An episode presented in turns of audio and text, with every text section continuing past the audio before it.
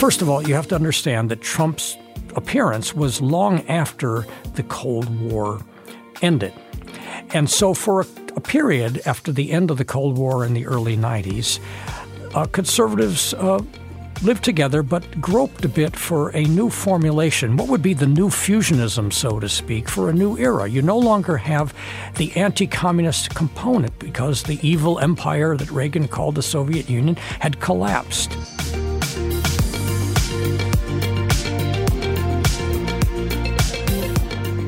Welcome to Acton Line, a podcast from the Acton Institute for the Study of Religion and Liberty. I'm Eric Kohn, executive producer.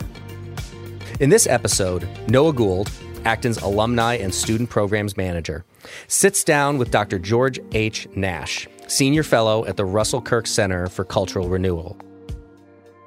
You can find additional resources in the show notes for this episode, as well as find previous episodes of Acton Line on our website at acton.org slash podcast. And if you like this program, you can help us reach even more listeners by sharing it with a friend and by leaving us a five-star review on Apple Podcasts.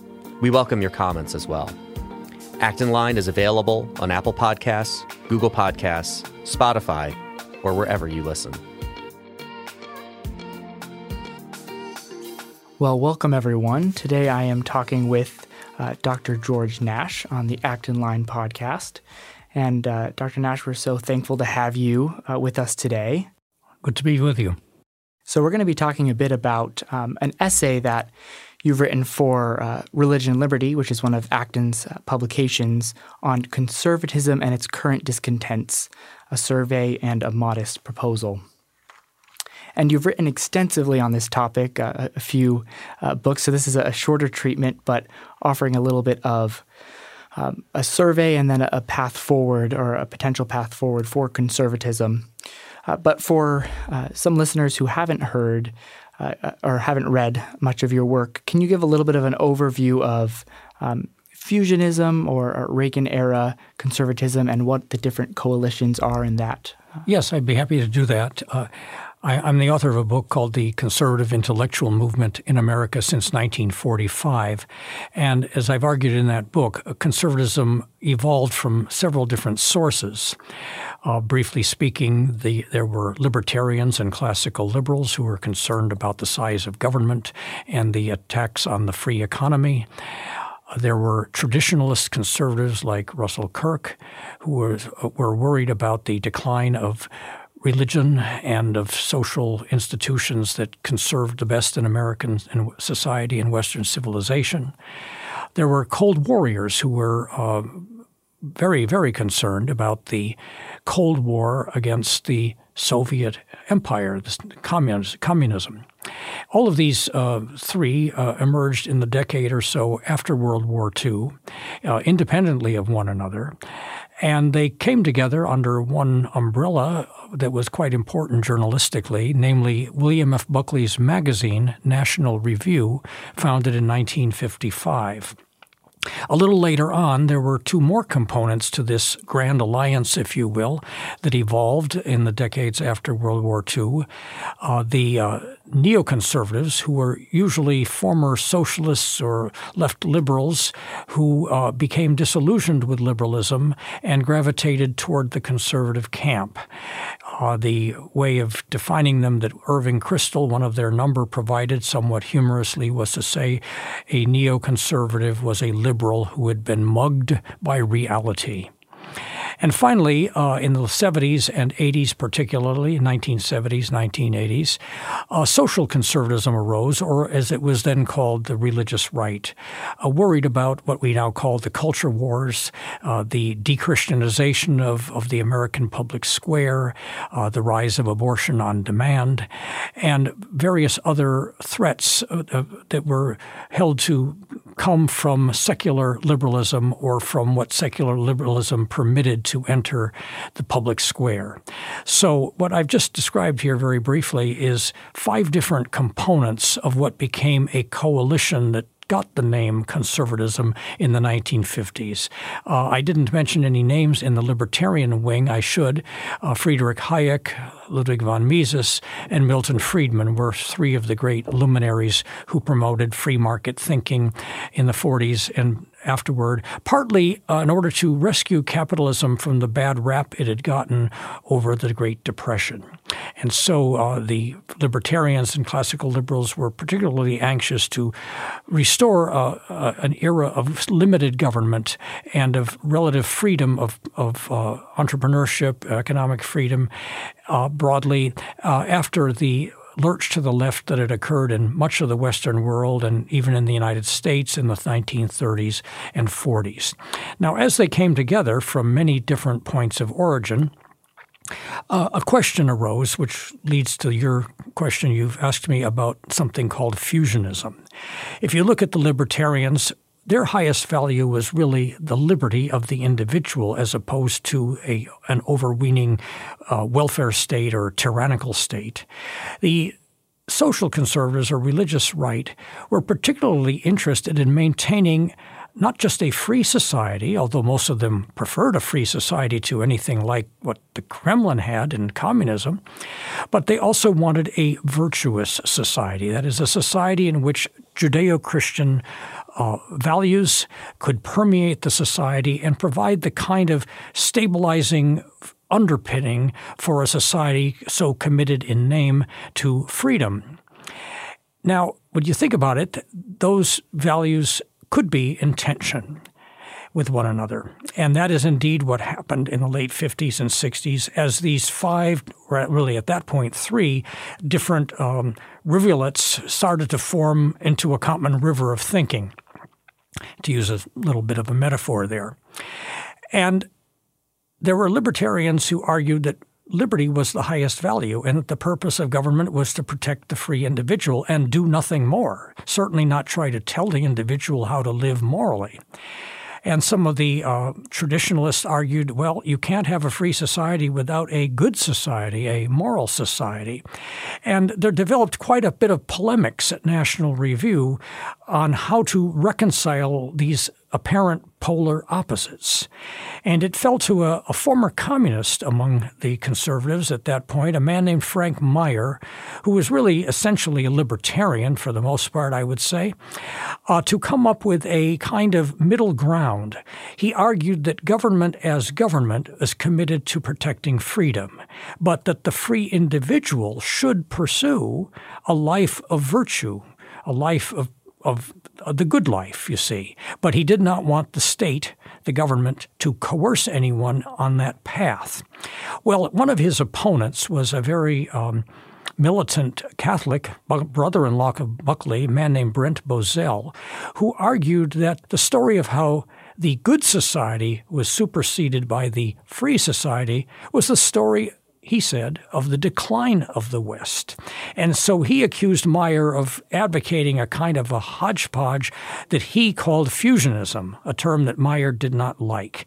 But as often happens in political fighting, uh, labels like that stick.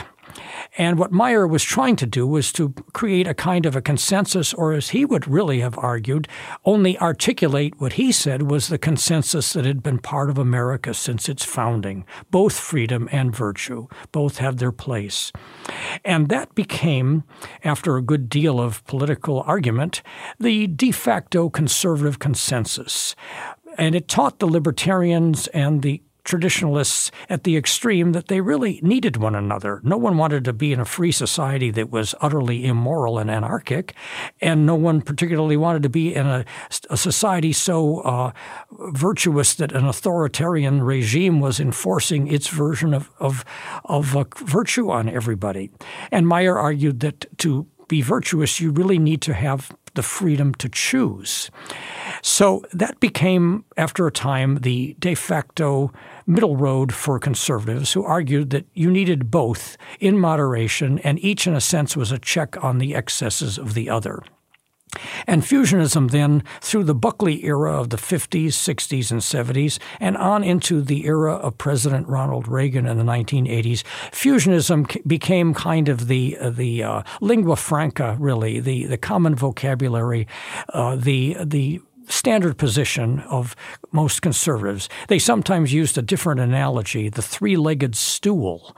It was called uh, freedom, uh, social conservatism, and anti communism. And a stool doesn't work very well unless all three legs are there. So this was a kind of a way of saying you need a coalition. Each side has something to contribute to the what conservatives desire to bring about, namely a conserving of an America that is free, that is a decent place to live in, and is um, safe from foreign and domestic threat, particularly the threat at that time of worldwide communism.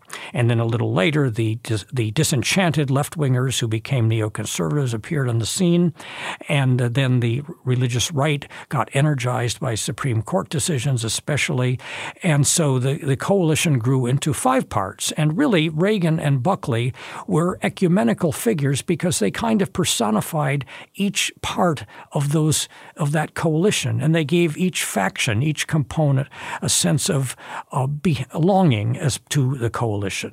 So that got us up to the um, the era of Reagan and even beyond. And I think probably with that, I should let you ask a follow up question. Yeah, well, I find it interesting that you point out uh, fusionism isn't just kind of this marriage of necessity of the Reagan era, but it's a much deeper idea, uh, maybe fusing this paradox of, of maybe human nature or this need for both freedom to act and morality to guide our actions. I mean, that's not something that we just see in the Reagan era. That's as goes back to you, know, you could think of the Apostle yes. Paul's writings has this paradox in, inside it, but then yes. that's a thread throughout uh, conservatism. Um, now, you outline how you know, under the era of Trump and, and some of the uh, uh, kind of popular movements, that a lot of these different assumptions or uh, compromises are questioned. So, in what way have uh, those orthodoxies of what conservatism has been, or, or as people have articulated, has populism questioned those? Yes, the, the Trump phenomenon can be interpreted in many ways, but it really was, uh, in intellectual terms, a rebellion against uh, the uh, the, the fusionist um, coalition for being ineffectual in achieving what some conservatives wanted to achieve. Uh, now, let me elaborate a bit on that. The libertarians, of course, had been best known for wanting to have a more freedom oriented economy a less regulated economy, uh, a limitation on the power of government to uh, boss the private sector, if you will. Uh, the social conservatives wanted, uh, of course, a a society in which people chose wisely and well and uh, and lived a decent, productive, and we would say for short, virtuous lives. So Trump attacked a lot of things at once. First of all, you have to understand that Trump's appearance was long after the Cold War ended. And so, for a, a period after the end of the Cold War in the early 90s, uh, conservatives uh, lived together but groped a bit for a new formulation. What would be the new fusionism, so to speak, for a new era? You no longer have the anti communist component because the evil empire that Reagan called the Soviet Union had collapsed. Now, it was still there in China, so communism did not ex- totally disappear in the world, as we now know very well. But at that time, it looked like the West had won the Cold War. Now, what's going to keep everybody together? And a point I should emphasize here is that during the rise of fusionism, one of the crucial unifying cements, if you will, that kept the, the movement together was the sense that they had a common external enemy in the Soviet Union. So you couldn't go off and be some kind of fanatical libertarian or fanatical traditionalist and um, and forget that there were was a very sobering enemy out there in the in the larger world, and so that brought conservatives, I think, a sense that they had to stick together and concentrate on some very essential uh, projects. One of which was to prevent uh, the communization of the world. Now, with that the loss of that, there grew up over time a, a, growing tendency on the right for some of these co- these groupings to go their own way, and uh, maybe succumb, I would put it, to what I call the sectarian temptation, which is to the impulse to go it alone. You think that you have all the answers and you really don't need to have a lot of allies. So, since there's no longer an external a foe out there and headquartered in Moscow. But Trump came along and he argued that uh, many people in the United States were not being fairly treated. And he found that population group, especially in some key states that helped him win the election in Pennsylvania, Michigan, Ohio. Uh, where forgotten Americans, uh, as he thought and argued, were being left behind by a an economy that had grown under libertarian influence to be altogether too globalist and not attentive enough to the needs of uh, rural and small town America and places that had maybe factory towns and then the factory moved to Mexico or somewhere else. And so he argued that uh, that you needed more protectionism, you needed more government intervention to help out such people in need. So it became a critique of the libertarian part of the uh, coalition. Secondly, the neoconservatives in after their their period of of uh, particular importance in the 70s and 80s, uh, some of them became advocates of a of a very assertive American foreign policy uh, in the Middle East, uh, Iraq uh, in particular, and Afghanistan, and so they were accused of being Wilsonian interventionists. You see, wanting to make the whole world safe for democracy and uh, go in and build new nations out of the, these ancient civilizations in the Middle East and pursue a kind of a, a utopian crusade. So Trump was opposed to that, and he really reflected in many ways a dissident conservative grouping that emerged in the 90s, uh, mainly in the 90s, called the paleoconservatives, who were critics of the neoconservatives. And the paleoconservatives were particularly represented in the public sphere by Patrick Buchanan who ran for president in 1992 and 1996 and who argued that uh, we should think more in terms of America first, not so much about trying to transform faraway places. And so the neocons and the libertarians both became uh, objects of criti- criticism from Trump and then from many of his followers. And meanwhile, thirdly, the social conservatives and, and the uh, and the religious right, some of them came to feel that for all of the huffing and puffing that had occurred in the 70s 70s and 80s, all the lip service given to them, that they were losing ground. And in particular, the Supreme Court, in some of its decisions, was normalizing behavior that was antithetical to Christian, Judeo Christian morality. And so they felt, many of them, that, uh, that the conservative community was not really accomplishing much, and it wasn't fighting back hard enough against uh, the, the culture war coming from the left. So every and and whereas Trump was portrayed as, if nothing else, a great fighter, and so he might call people names and get into Twitter wars with his foes and so forth. But they said, look, he's a fighter, and uh, we are going to take a chance on him. So Trump deviates then from the old fusionist consensus in several ways. He's more interested in using tariffs as a weapon and not going along with free market purism, if you will. Uh, he certainly wasn't in his personal life what you'd call a social conservative, but he promised to appoint people friendly to that viewpoint to the Supreme Court, and he kept his promise. So many of them say, well, whatever his faults, Trump did that much good. That's what they would say. And then the neoconservatives are still really marginalized in the Trump world because, uh, as being too much internationalist, Wilsonian, globalists, et cetera, et cetera. And so Trump, of course, used used the expression that that Patrick Buchanan earlier had, America first. We've got to think of ourselves first. And, and he particularly was critical of NATO and of European countries that he thought were not paying their fair share toward the common defense under the NATO treaty. And so he made quite a, a fuss about that. And some of those countries, I guess, did improve their defense budgets to a certain degree. But that Trumpian um, viewpoint was really more representative of, the, of this paleoconservative dissent from what had been the conservative mainstream.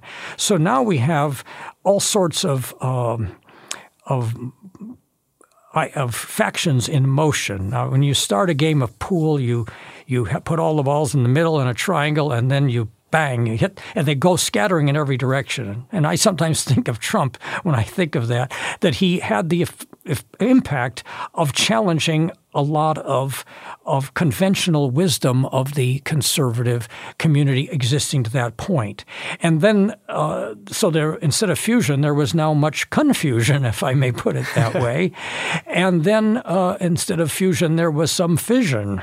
And so now, what I think I see happening as a historian of conservatism in modern times, is an attempt by many different groups out there to try to um, reassemble the uh, the elements that have scattered, or maybe go beyond them and set up some new formulations, and to create some of them what I would call Trumpism after Trump not too many people would say that Trump was a great theoretician of his viewpoint. He was certainly a great promoter and advertiser. He had 85 million people on his Twitter feed before he lost the Twitter account.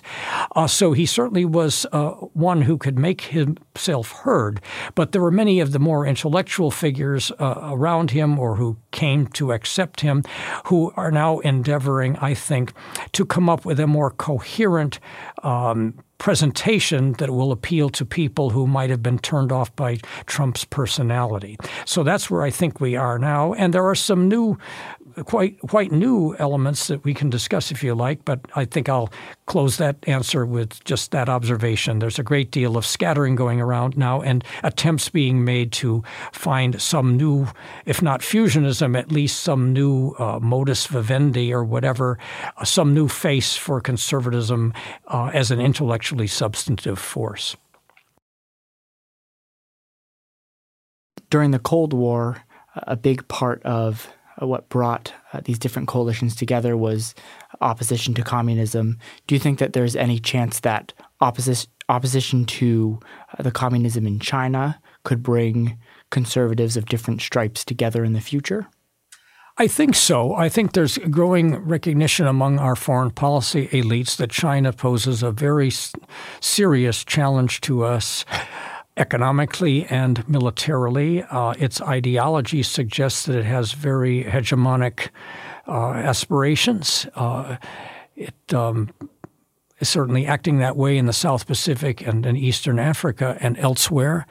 So, and I think many conservatives, including the nationalist, populist types now, some of the Trumps, uh, Trumpian uh, folks, uh, are do see China as a threat. And I think the the neocons of, of yore, uh, such as they are now, uh, would recognize that.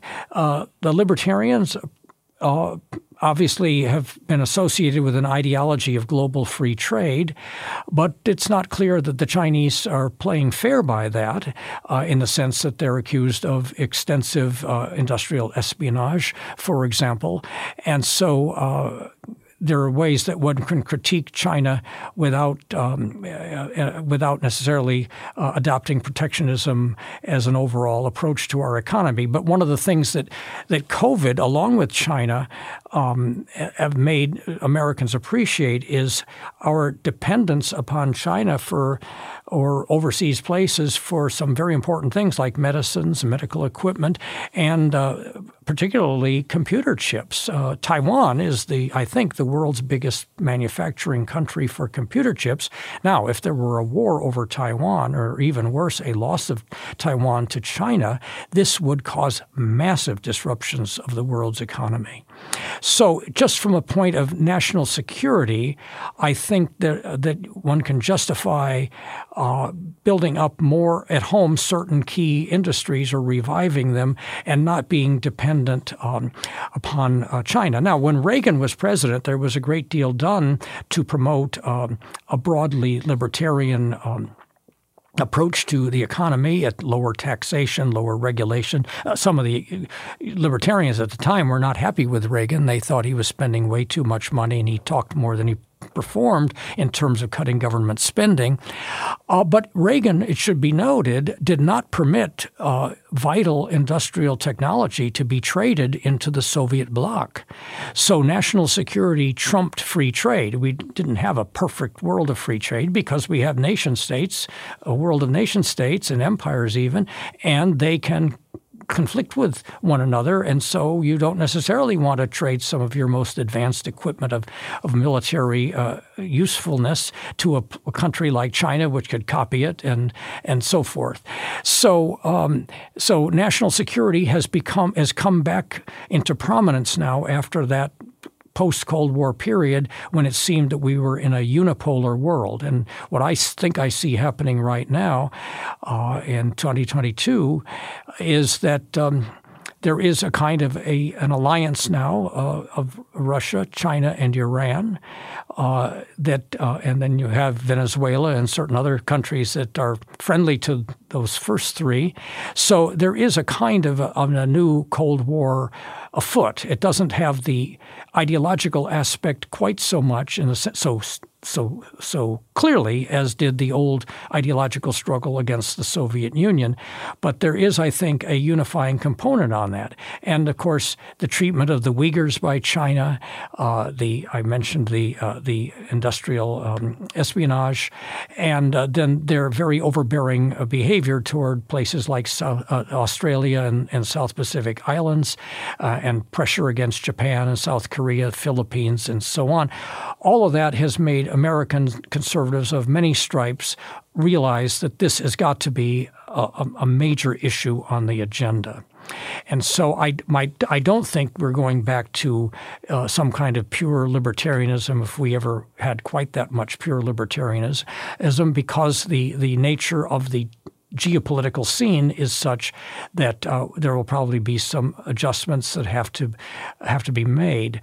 Uh, but I do think that um, there's a general recognition now on the right that uh, China has to be confronted. Now, there may be argument as how to do that, especially about whether we uh, remove tariffs or impose tariffs and so forth. But it seems to me now that um, a lot of, in fact, I think a lot of conservatives, particularly of the nationalist populist side, uh, consider China to be the real threat, and they're not so eager to force the issue on on the Ukraine front. It's almost like they would some of them would see that as a secondary matter, uh, Putin versus Ukraine, and want to concentrate more on their uh, on the other um, threat coming from Asia.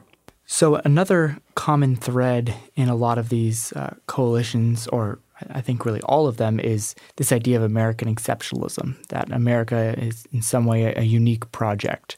Um, so I'm wondering, there are some conservative uh, groups now who would question that idea. So do you think that there is room in kind of conservatism broadly for groups that don't kind of believe in American exceptionalism? Well, they're on the landscape and they circulate in conservative um, media and so forth. So, to that extent, they're, they're simply, as a matter of fact, part of the landscape. I find it hard to think that the um, integralists who want a kind of integration of church and state and uh, perhaps moving in a, a, direction where the government would really uh, act with considerable authority to, uh, to promote a more virtuous society.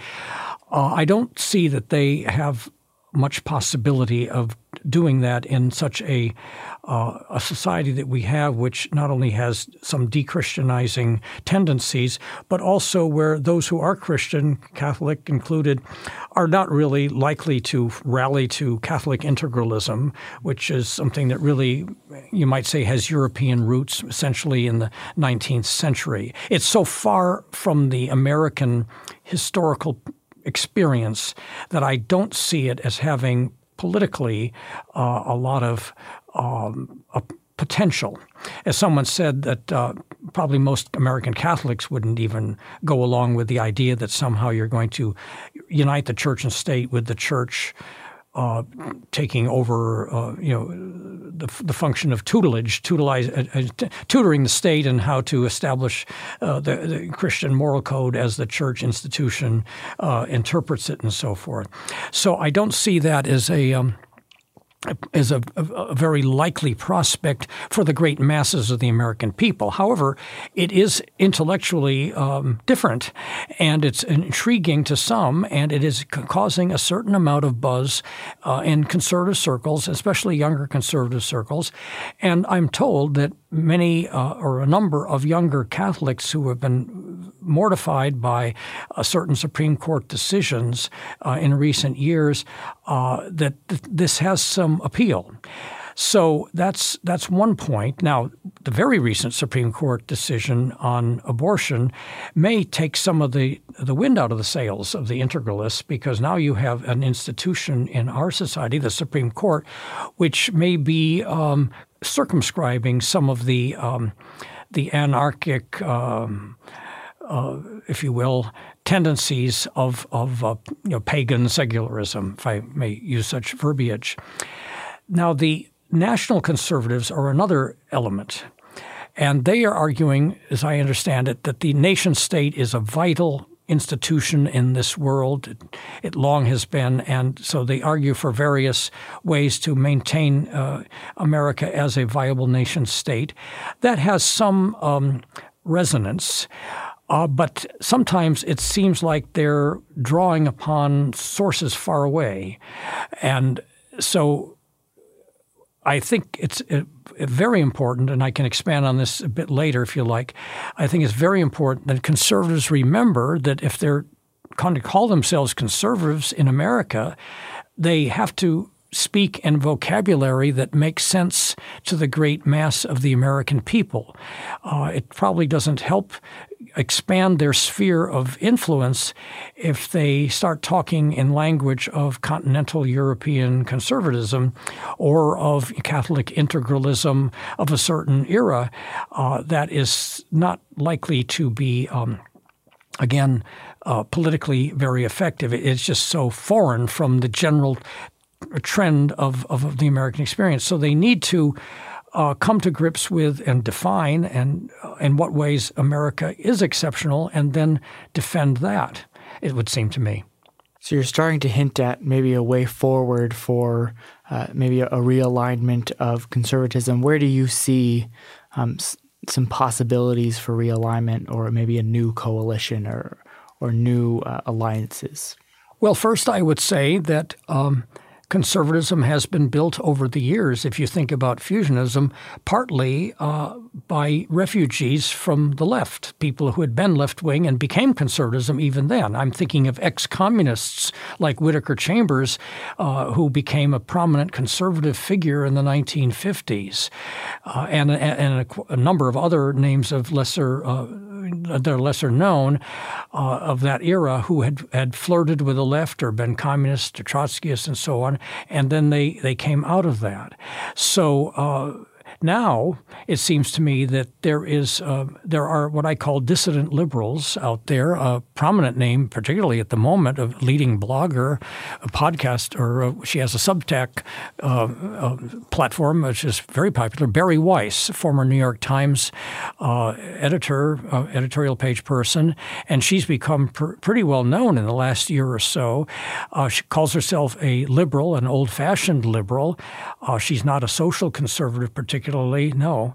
Uh, but she is spending her time particularly criticizing the illiberal left, the illiberal progressives. Now, she sees, as some of these others do, um, two threats one from the illiberal right, uh, those who would turn to Europe and maybe talk vaguely about authoritarian projects or what sound like them.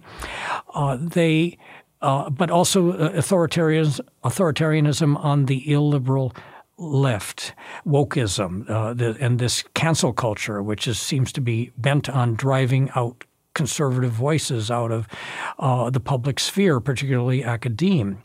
So I think that the rise of this of these a number of liberals who are still in their minds liberals, but who are opposed to the farther left, that is a, a, phenomenon of note, and it might lead some of them to move in a more, even more conservative direction. So you might say potentially a new wave of neoconservatism.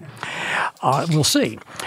And one, if you're a conservative, you, there are certain areas where I think one can cooperate as a conservative with dissident liberals, and in particular in defense of civility and a free, a free thinking um, culture, a culture of freedom of thought, on a place that it ought to where it ought to exist without having to work for it, namely a colleges and universities. So many, I think there are alliances building in that area, including some a group I might mention called the Academic Freedom Alliance, which consists of both liberals and conservatives who've been set up now as an organization to help embattled professors fight the, the kind of intolerance and worse that they're finding uh, on the left inside academia. So that's one thing. And if I may mention a second one, um, Noah. Um, it seems to me that this wokeism and cancel culture and uh, transgender uh,